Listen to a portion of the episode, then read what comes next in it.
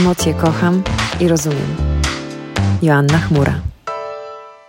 Cześć. Dzisiaj emocja, o której właściwie to w ogóle się nie mówi. Znaczy, ona funkcjonuje wśród nas i mówi się, że ktoś jest zazdrosny albo zazdrosna, bo dzisiaj będzie o zazdrości, ale mało się o niej mówi z takiej strony psychologicznej.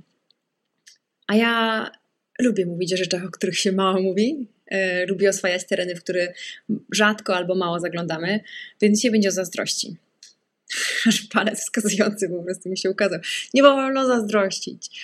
Yy, wolno, wszystkie emocje wolno. Wszystkie emocje są ważne. Wszystko, co tam się dzieje w środku nas, jest istotne, bo się dzieje, więc jest istotne. Ale pytanie brzmi klasycznie, jak przy każdej emocji: po co? Why, oh why, jak mówi Simon Sinek. Jakie jest why? Why tej zazdrości?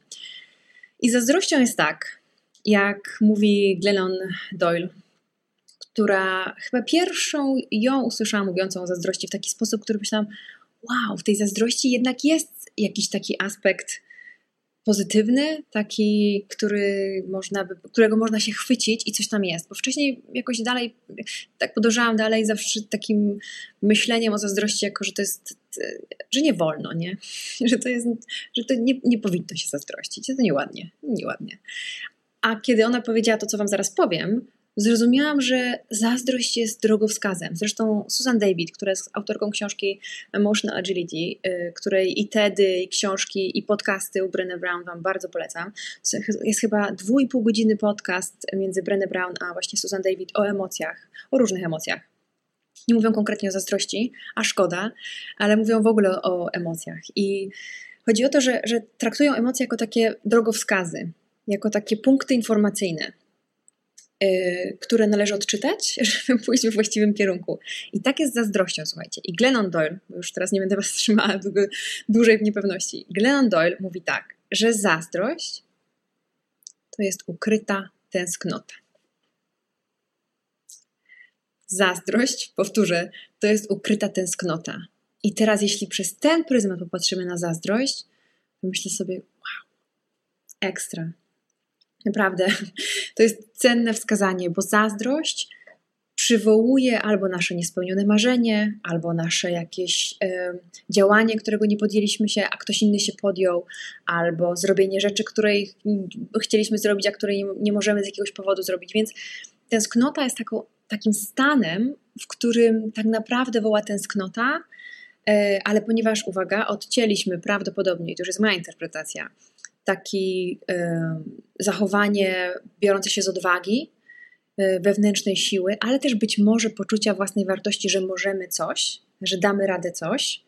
E, odcinamy to i zostaje nam same takie, takie puste wołanie: chciałabym to, chciałbym tamto, a oni to mają, a ja nie mam, co ze mną nie tak, e, jestem jakiś gorszy, a oni są beznadziejni, a oni to. I wiecie, trochę tam jest takich różnych tańczących ze sobą mechanizmów, czyli z jednej strony fokus na sobie, że ja czegoś nie mam, czyli taki, po angielsku jest takie piękne słowo scarcity, czyli takie uczucie deficytu, że mi ciągle czegoś brakuje, że nie jestem not good enough, wystarczająco dobra, albo wystarczająco wykształcona, albo wystarczająco jakaś.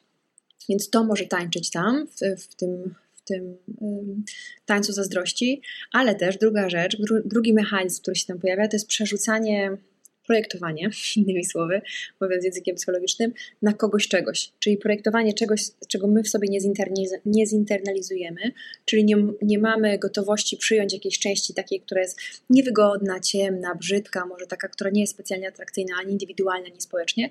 I tą część, ponieważ nie potrafimy jej zintegrować, czyli włączyć swój repertuar tożsamości, przerzucamy na kogoś. Czyli jeśli na przykład, uwaga, uwaga, jeśli na przykład mamy takie sabotujące przekonanie, że bycie bogatym, cokolwiek bogatym oznacza, albo bycie szczęśliwym, albo bycie, y, już ukonkretniając, podróżnikiem czy podróżniczką, jest dla nas niedostępne. Bardzo byśmy tego chcieli, ale się boimy e, i bo mamy w związku z tym różnego rodzaju przekonania, to ponieważ nie chcemy tego w sobie, bo nam to przypomina o tym, że tego nie mamy albo tym nie jesteśmy, to przerzucamy na kogoś, mówiąc, że bogaci kradną na przykład. Albo że szczęśliwi e, na pewno po prostu ukrywają jakąś prawdę, albo że szczęśliwi, zaraz im się noga powinie, więc lepiej dla bezpieczeństwa nie być szczęśliwą, bo przynajmniej mi się noga nie powinie. E, wiecie, albo że ci podróżnicy to tam e, po prostu nie ogarniają spraw rodzinnych i zobaczcie, jak im się życie nie układa. Albo różne są te przekonania, które gdzieś wiecie, do mnie dochodzą z różnych stron. I teraz nasza praca wewnętrzna, bo muszę Was uprzedzić, że na tym kanale moim, generalnie, prawdziwie, nieprawdziwie, tylko prawie i prawdziwie też w sumie, każde wideo, które to zobaczycie, każde nagranie, które to zobaczycie, będzie się sprowadzało do takiego zdania praca własna. Że czeka na nas praca własna. I zazdrością jest tak samo. To znaczy, musimy się przyjrzeć, czego zazdrościmy. I to jest, że powoli wędruje do Was zadanie domowe. Czego w naszym otoczeniu i komu zazdrościmy, co tam jest pod spodem, dlaczego sobie nie przyzwalamy być może na to coś, na przykład na jakiś rodzaj, mm, nie wiem, hobby, które ktoś uprawia i myślimy, o, on ma tyle czasu, że po prostu, a zaniedbuje tam kosztem czegoś innego. Że być może my byśmy chcieli tak robić, ale nie pozwalamy sobie na poniesienie w cudzysłowie jakichś kosztów, czyli kosztów wyboru, spędzenia czasu tu albo spędzenia czasu tam. Czy nie potrafimy postawić granic w naszym środowisku, czy pracowym, czy tym prywatnym, a w związku z tym nie decydujemy się na przykład, nie wiem, na jakiś wyjazd, czy jakieś hobby, czy jakąś zmianę pracy, bo się boimy, co tak ludzie powiedzą, czy coś nasze otoczenie powie, więc na wszelki wypadek tego nie robimy. A inni, którzy to robią, są, wiecie, nieodpowiedzialni, e, niedojrzali, są niestabilni. Już tam, wiecie, wymyślam różne rzeczy, ale generalnie chodzi o to, żebyśmy byli świadomi tego, że możemy niechcący, ale trochę chcący, żeby sobie poradzić z dyskomfortem wewnętrznym, przerzucić na kogoś jakąś łatkę. I wracam do tej mantry, którą e, zdradziłam Wam, że pewnie będzie w każdym nagraniu.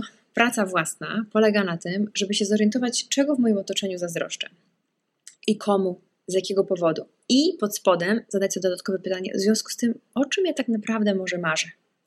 O czym ja tak naprawdę czego pragnę, albo za czym tęsknię, albo czego chciałabym więcej, albo mniej w moim życiu.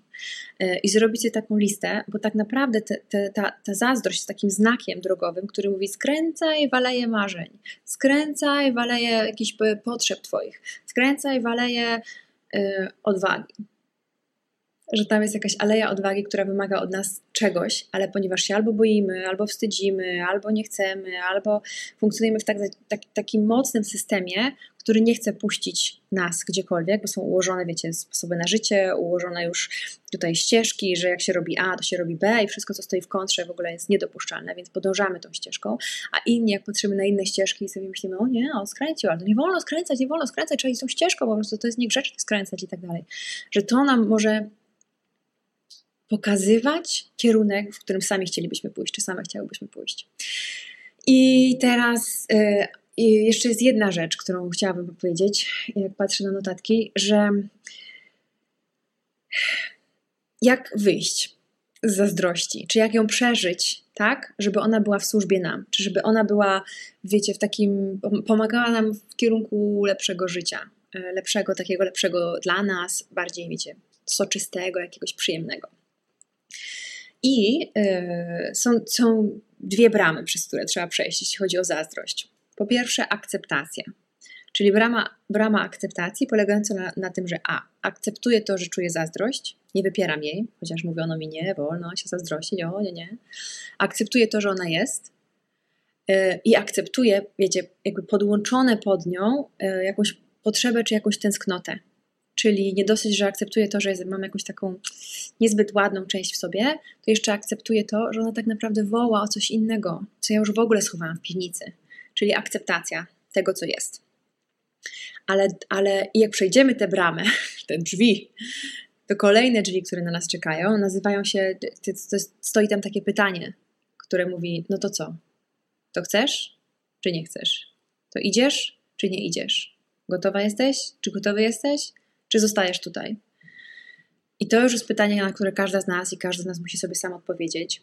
Bo jeśli przywołamy do świadomości z tej piwnicy tą tęsknotę, czyli z serca ukryte gdzieś ta tęsknota pójdzie i się zadomowi tutaj w, te, w, części, w tej części intelektualnej, to potem już jest zaproszenie do działania. Czyli w takim razie co robisz? Robisz czy nie robisz? I z tym pytaniem Was będę musiała zostawić, bo niestety psychologia nie ma odpowiedzi na wszystkie pytania, bo wszystkie odpowiedzi są w nas. Jakkolwiek to brzmi często. Dziwacznie i czasem wkurzająco, dla mnie też wkurzająco, że wszystkie odpowiedzi masz w sobie, Asia, tylko trzeba poszukać. Nie ma wszystkich odpowiedzi i chciałabym, żeby ktoś mi powiedział, jak żyć. E, tak naprawdę bym pewnie nie chciała, ale chciałabym, żeby ktoś opowiedział, jak on żyje, czy ona żyje, a potem sobie myślała, może ja też bym chciała tak coś zrobić.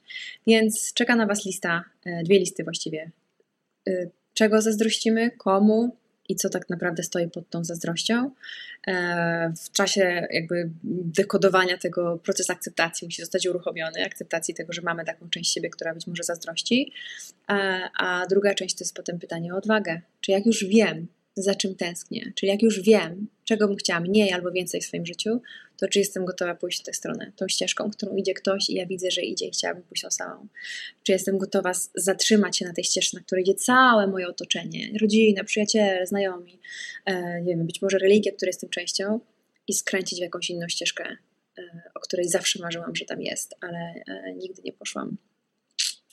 I z tym pytaniem Was zostawię. E, utulajcie i cieszcie się, kiedy się pojawia zazdrość, e, bo zazdrość jest zwiastunem tego, że budzą się w Was marzenia.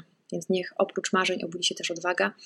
E, I po tym filmie chciałabym, żebyście obejrzeli film, który będzie opowiadał o dumie, żebyśmy mogli połączyć jedno z drugim, czyli nie tylko o zazdrości, E, ale potem już o dumie spełniania swoich marzeń, czy spełniania swoich tęsknot, czy odważania się robienia rzeczy, za którymi tęsknimy i które, za którymi, które teoretycznie zazdrościmy komuś lub, lub czemuś.